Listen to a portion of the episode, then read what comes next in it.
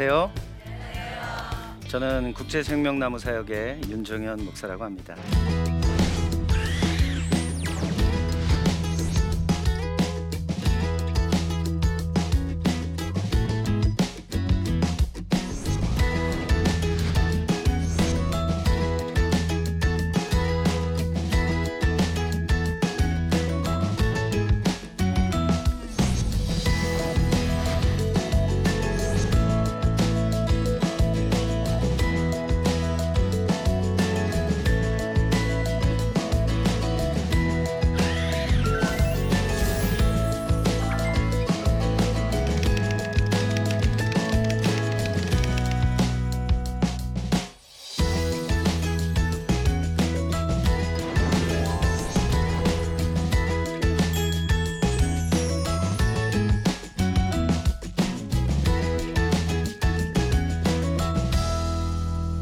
자, 이번 시간에 여러분하고 같이 나누고 싶은 이야기는요. 마음 살리기 두 번째.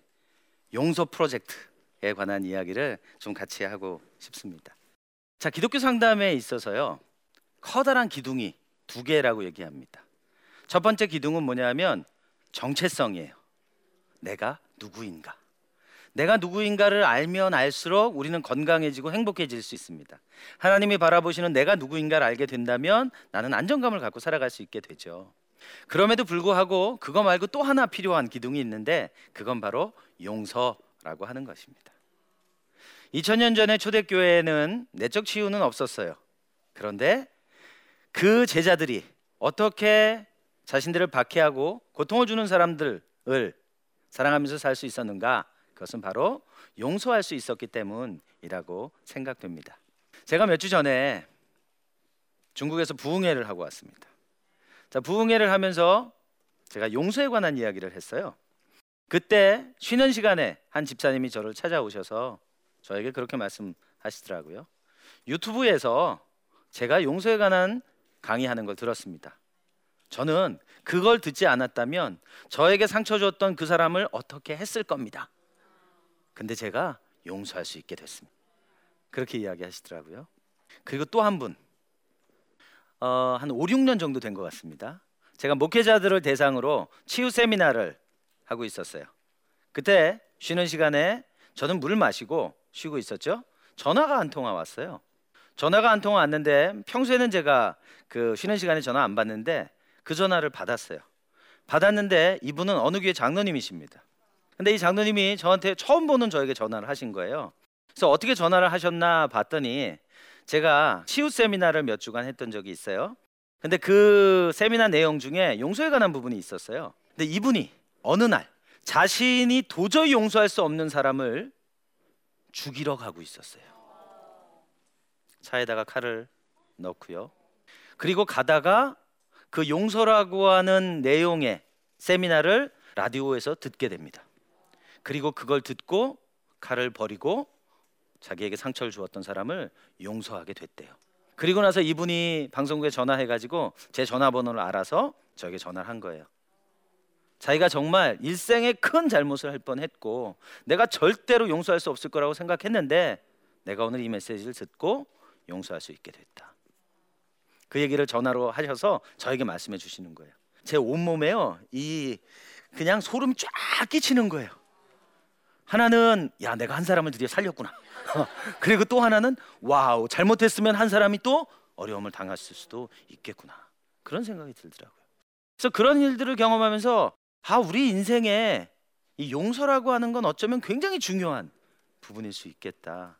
어떻게 보면 쉬울 수도 있고 어려울 수도 있는 건데 우리가 매일매일의 삶에서 용서하면서 살아갈 수 있다면 우리는 행복한 삶을 살 수 있지 않을까 그런 생각하게 됩니다. 자, 그러면 이제 우리가 이 용서를 얘기할 때 용서라는 건 뭐냐? 정의를 한마디로 말하면 용서는 이런 거예요. 빚 받을 사람이 빚진 사람의 빚을 탕감해 주는 거. 그러니까 내가 돈 받을 게 있단 말이에요. 근데 용서하는 건 그래, 내가 이제 그 돈 안 받을게. 그렇게 하는 거예요. 그래서 용서는 사람에 관한 게 아니라 빚에 관한 거예요. 그래서 누군가가 여러분에게 빚을 졌다면 그 빚을 탕감해 주자. 이렇게 하는 게 용서하는 거예요. 자, 그러면 우리가 이제 용서라고 하는 걸 하려면 대상이 있어야 될 거 아니에요. 그렇죠? 누구를 용서해야 돼요? 그렇죠. 나한테 상처 준 사람. 그 사람은 제일 처음 용서해야 되겠죠. 그죠? 밤마다 생각나는 그 사람 있잖아요. 그죠? 그죠? 예. 그 바로 옆에 있잖아요. 그죠? 예. 그 사람이 있단 말이에요. 그래서 그러면 그 사람을 어떻게 해요? 용서해야 된다. 근데 사실은 용서 중에서 이건 어쩌면 제일 쉬운 걸 수 있어요. 그러니까 조금 더 어려운 거. 자기 자신을 용서하는 거. 이게 어려워요. 다른 사람은 용서하겠는데 나는 내 자신을 용서 못 하겠다는 거예요. 분명히 내가 문제가 있는 것 같아요. 한 집사님이 이분은요 빨간색만 보면 기분이 나빠. 빨간색을 보면 우울해져요. 그 저는 스페인의 투사의 귀신인 줄 알았어요. 왜 빨간색을 보면 마음이 어려운 거지? 근데 이분하고 같이 만나서 얘기를 하다 보니까 이분이 어렸을 때 엄마가 삼형제를 키워준 거예요. 세 자매. 나는 두 번째예요. 근데 엄마가 옷을 사와요. 옷을 사오는데 언니 옷 사오고 동생 옷 사오고 자기는 엄마가 입던 옷을 줘. 이게 무슨 이런 시스템이 다 있어요? 그죠? 내려 입든지 다 사주든지. 저희 아이들은 세 살 차이인데 이 사이즈가 똑같아요. 그러니까 내려 입을 수가 없어요. 항상 같이 사줘야 돼요. 자, 그런데 이 가정은 그런 것도 아닌데 엄마는 언니 사주고 동생 사주는데 자기는 안 사주는 거예요. 엄마가 입던 옷을 주는 거예요. 명절이 됐어요. 엄마가 옷을 사온 거예요. 근데 이번에도 언니 주고 동생 주고 자기는 엄마가 입던 옷을 주는 거예요. 근데 그게 뭐냐면 빨간 내복이에요. 빨간 내복.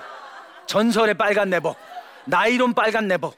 빨간 내복은 절대로 해지지 않습니다. 다만 무릎이 나올 뿐이지. 그죠? 그래서 이제 그 빨간 내복을 딱 사왔는데 언니하고 동생만 사준 거예요. 근데 그게 결정적이었어요. 그 경험을 통해서 아 내가 문제가 있나 보다. 아 내가 좀 주워왔나 보다. 아 내가 잘못됐나 보다. 그런 생각을 하게 됐어요.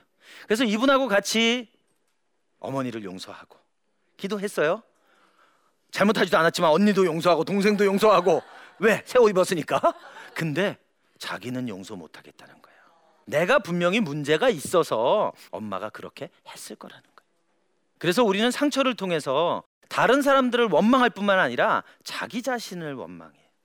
자기를 미워해요. 그래서 상처가 많은 분들일수록 낮은 자존감을 많이 갖고 있어요. 그래서 자기를 용서해야 돼요. 제일 어려운 거. 하나님의 용서를 받아들이고 하나님께 용서를 구해. 근데 많은 경우요 우리가 하나님에 대해서 좀 섭섭한 마음이 있어요. 그런 거 있지 않아요? 그죠? 하나님이 왠지 내 기도 안, 안 들어주시는 것 같고 난 내 기도만 안 들어주셔. 딴 사람은 다 들어주시는데 그런 마음이 든단 말이에요. 어, 한 분이 이런 분이 계셨어요. 40대 중반이에요. 그러니까 누가 봐도 교회에서 신앙생활을 너무 잘하는 분인 거예요. 근데 이상해. 왜 이상하냐면 이 영혼 없는 섬김, 행위만 있는 섬김. 그 왜 그렇지? 보니까 이분이 하나님 앞에 나와서는 예배도 잘하고 기도도 잘해요. 근데 돌아서면 아, 하나님에 대한 깊은 원망이 있어요. 왜 그런 건가? 알고 보니까 집에 혼자 있는데 10대 청소년일 때 혼자 있는데 강도가 든 거예요. 그러면서 학대를 당했어요. 그러니까 하나님 앞에 기도하죠. 하나님 나를 보호해 주세요. 나를 사랑해 주세요. 나를 그 상처로부터 벗어나게 해 주세요. 그렇게 기도했어요. 근데 또 강도가 들었어요. 또 학대를 당했어요. 하나님 어떻게 나한테 이러실 수 있어요? 하나님 어떻게 내 자신을 보호해 주지 않으시는 거예요? 어떻게 계속해서 이런 일이 일어날 수 있는 거예요? 근데 하나님 앞에는 그렇게 못했어요. 왜? 혹시 내가 그렇게 하면 하나님이 어쭈 이거 봐라 나한테 대들어? 야 4번 번개 줘봐. 그래갖고 번개를 딱 날려가지고 나를 더 어렵게 할 것만 같은 거예요. 그러니까 하나님 앞에 나와선 사랑합니다. 어, 그렇게 하는 거예요. 근데 돌아서선 어, 하는 거예요.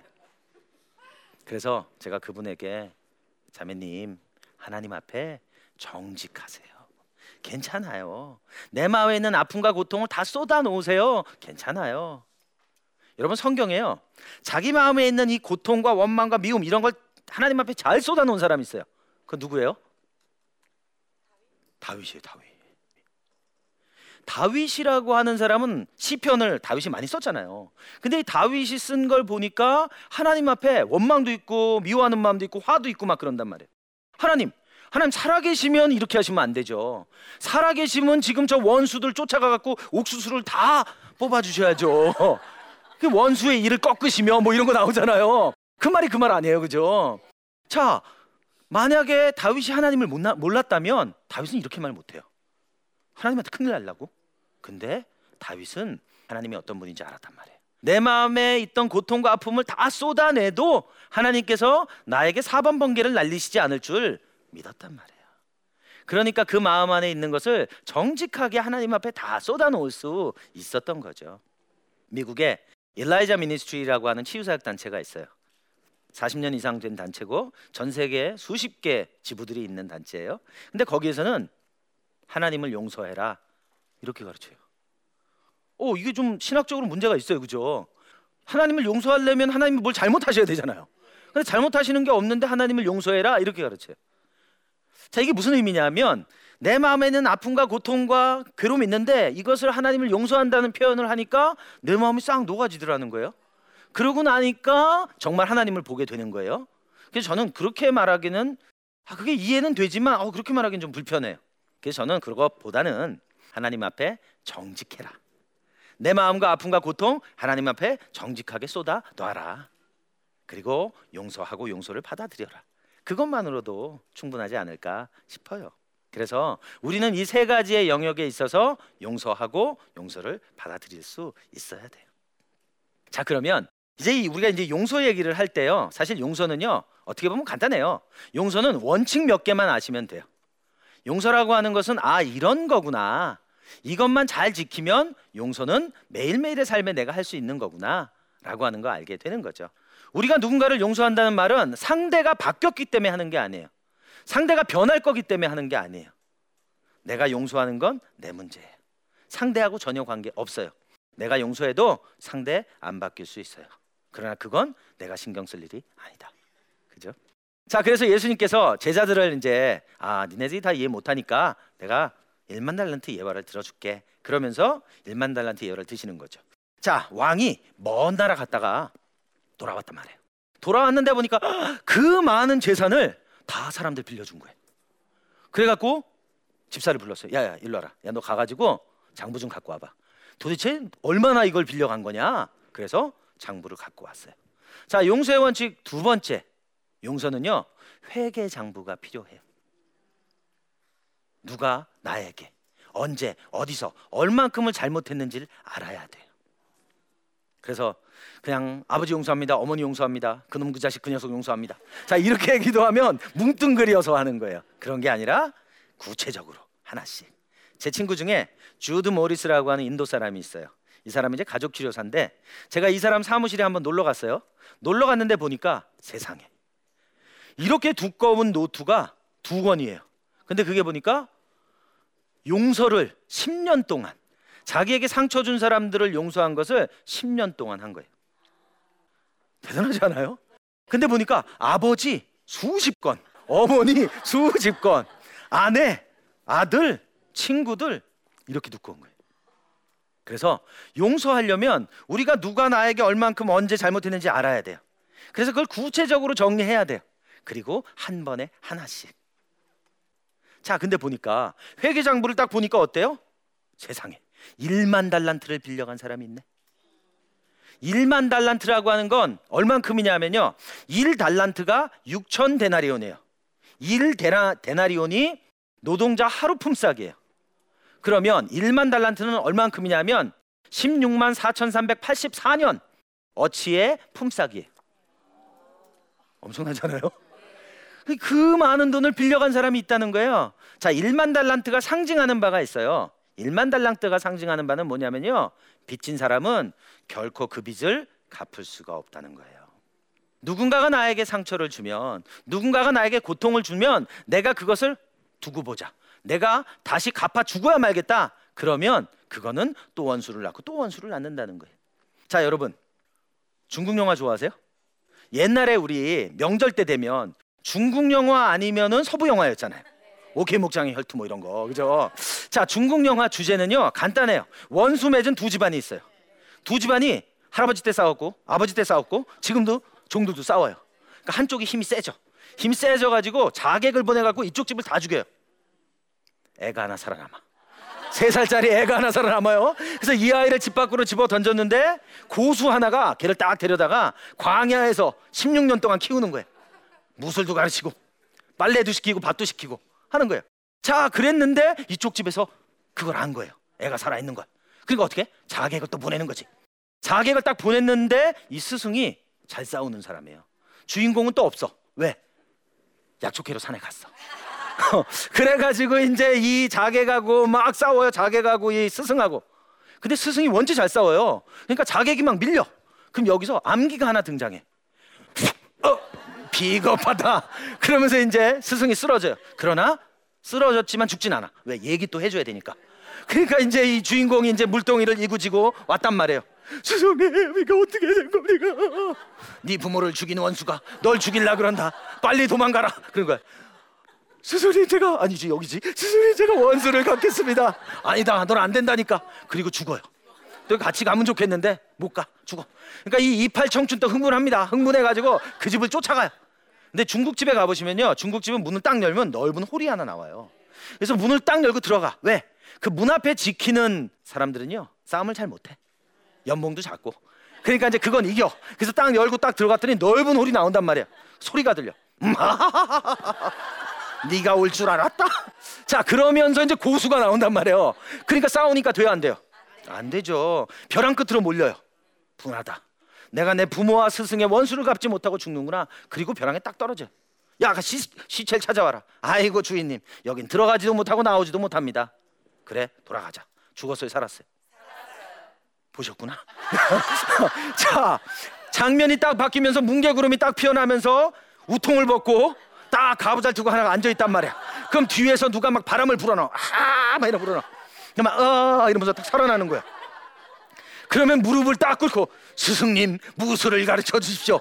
그때부터 구운 백골조 강용 18장 절대 비기를 딱 배워요. 그래서 10년 동안 무술을 배워갖고 뛰어나와 뛰어나와가지고 그 집에 쫓아가갖고 다 죽여. 그러면 일부가 끝나.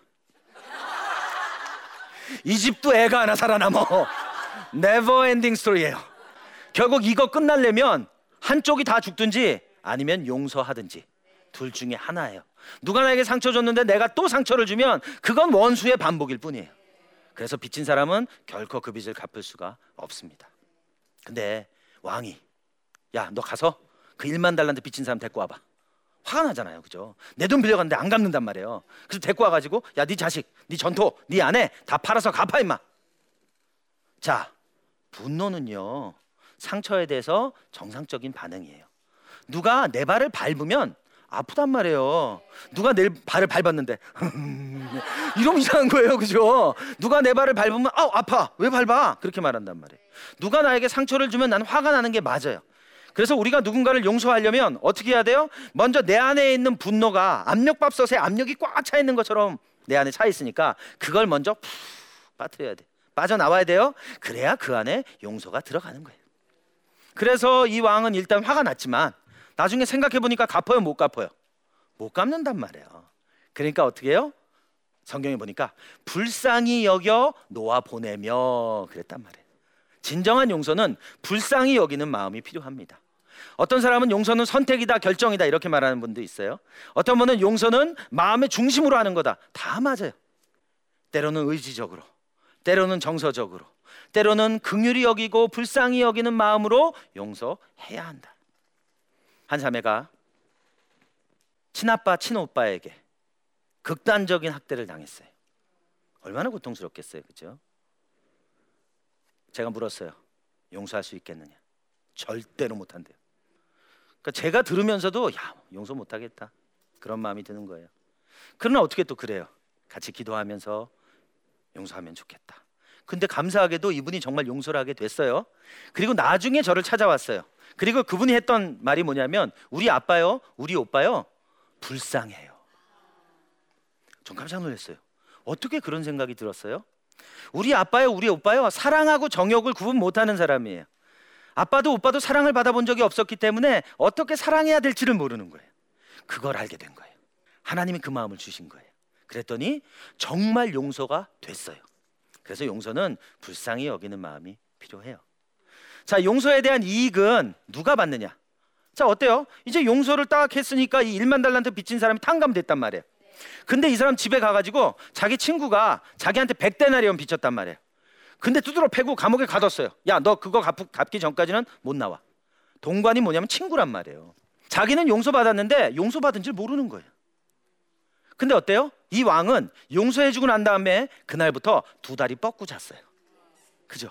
용서는 언제나 용서하는 사람이 받는 거예요. 마지막. 용서의 마지막 원칙은 뭐냐면요. 용서하고 화해는 달라요. 용서는 내가 하는 거예요. 그런데 화해는 두 사람이 같이 해야 돼요.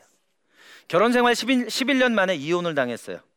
남편이 술 먹고 들어와서 뭐라고 얘기했냐면 너 예수를 택할래 나를 택할래 둘 중에 하나 해. 그래서 결국 이혼했어요. 자 그리고 결혼 그 이혼하고 10년이 지났어요. 10년이 지났는데 이분은 남편을 기다리고 있어요. 왜? 다른 분들이 기도해 주면서 분명히 남편이 돌아올 거다. 회개할 거다 그랬어요. 근데 9년이 지나고 나서 이 남편은 다른 사람 만나서 결혼했어요. 화해가 돼요, 안 돼요? 안 돼요. 화해는 상대와 내가 같이 하는 거예요. 상대가 원하지 않으면 우리는 화해할 수 없어요. 여러분이 용서의 원칙을 잘 기억하시고 여러분 삶에 상처를 주었던 일들, 상처를 주었던 사람들 기억하면서 아하, 이 원칙대로 내가 용서를 하게 될 때 우리는 자유한 삶을 살아갈 수 있게 돼요. 내면의 평안한 삶을 살아갈 수 있게 됩니다. 자, 용서는요. 과거를 바꾸진 못해요. 근데 용서는 미래를 바꿉니다. 그래서 여러분 삶이 매일매일의 삶이 용서하는 그런 삶을 사시는 여러분들이 되시면 좋겠습니다.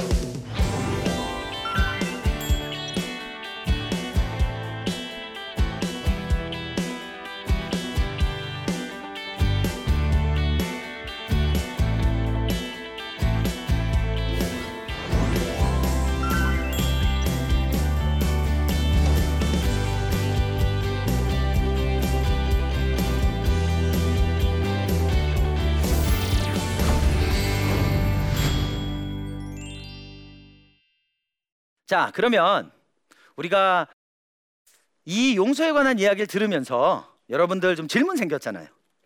어, 이거는 어떻게 해야 해결되는 거지? 그래서 여러분들이 좀 적어 주셨던 내용들 가지고 우리가 좀 질문하고 대답하고 그렇게 하는 시간을 좀 가지면 좋을 것 같습니다. 자, 보실까요? 내가 상대방을 확실히 용서했는지 안 했는지 알 수 있는 방법이 있다면 무엇일까요? 뭐냐면요. 기쁨과 평안이에요. 내가 상대를 용서했어요. 용서했는데 그 사람을 볼 때마다 분노가 불일 듯 일어나. 그러면 이건 용서 안 된 거예요.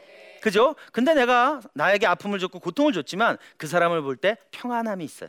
그리고 하나님이 주시는 기쁨이 있어요. 그러면 용서된 거예요. 그러나 용서했다는 말은 화해했다는 의미는 아니에요.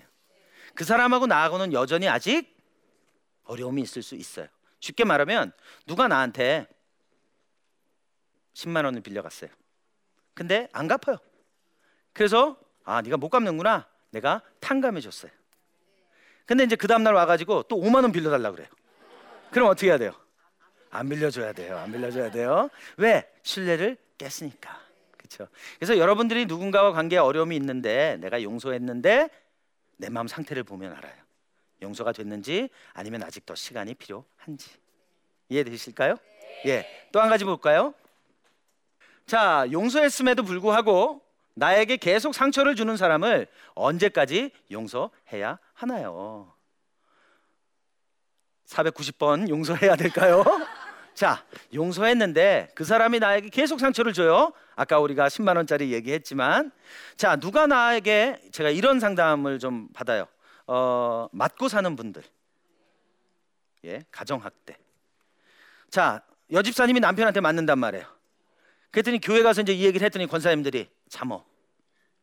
하나님께서 남편을 변화시켜 주실 거야. 그렇게 말한단 말이에요. 그 정말 참고 기도해요. 근데 그렇게 했던 분 중에 한 분이 결국 맞아 죽었어요. 자, 이건 좋은 방법이 아니에요.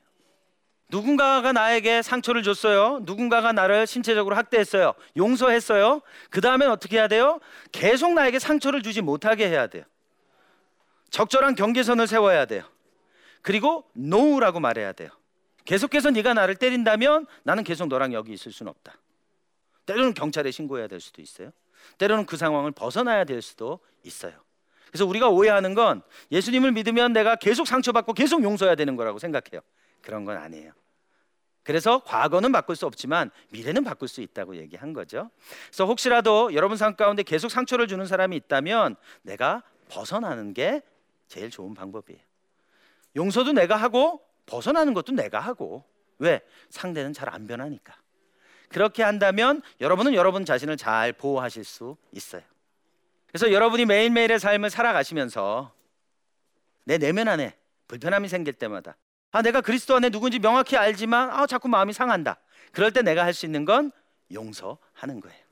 그래서 용서를 통해서 내 내면에 질서가 생기고 평안함이 생기고 하나님 주시는 기쁨이 계속 솟아나는 여러분들의 삶들이 되시면 좋겠어요. 오늘 말씀 들어주셔서 감사합니다.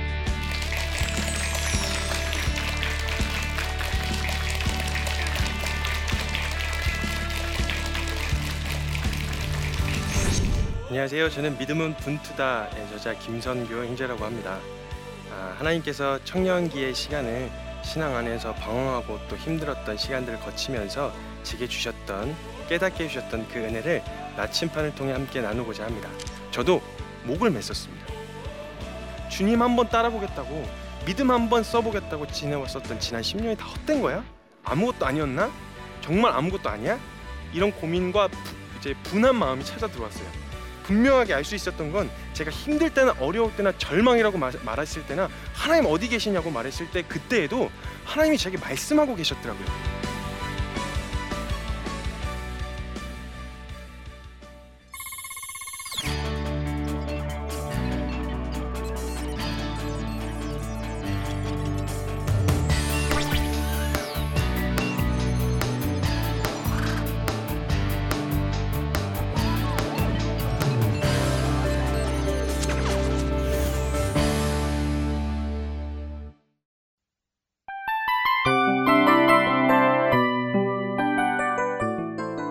프로그램은 청취자 여러분의 소중한 후원으로 제작됩니다.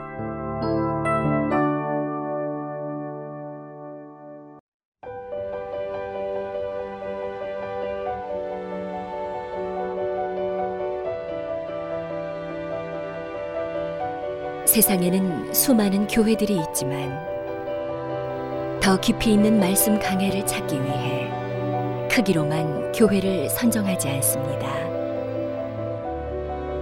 보다 좋은 영적 콘텐츠를 더 많이 나누기 위해 방송비를 받지 않습니다.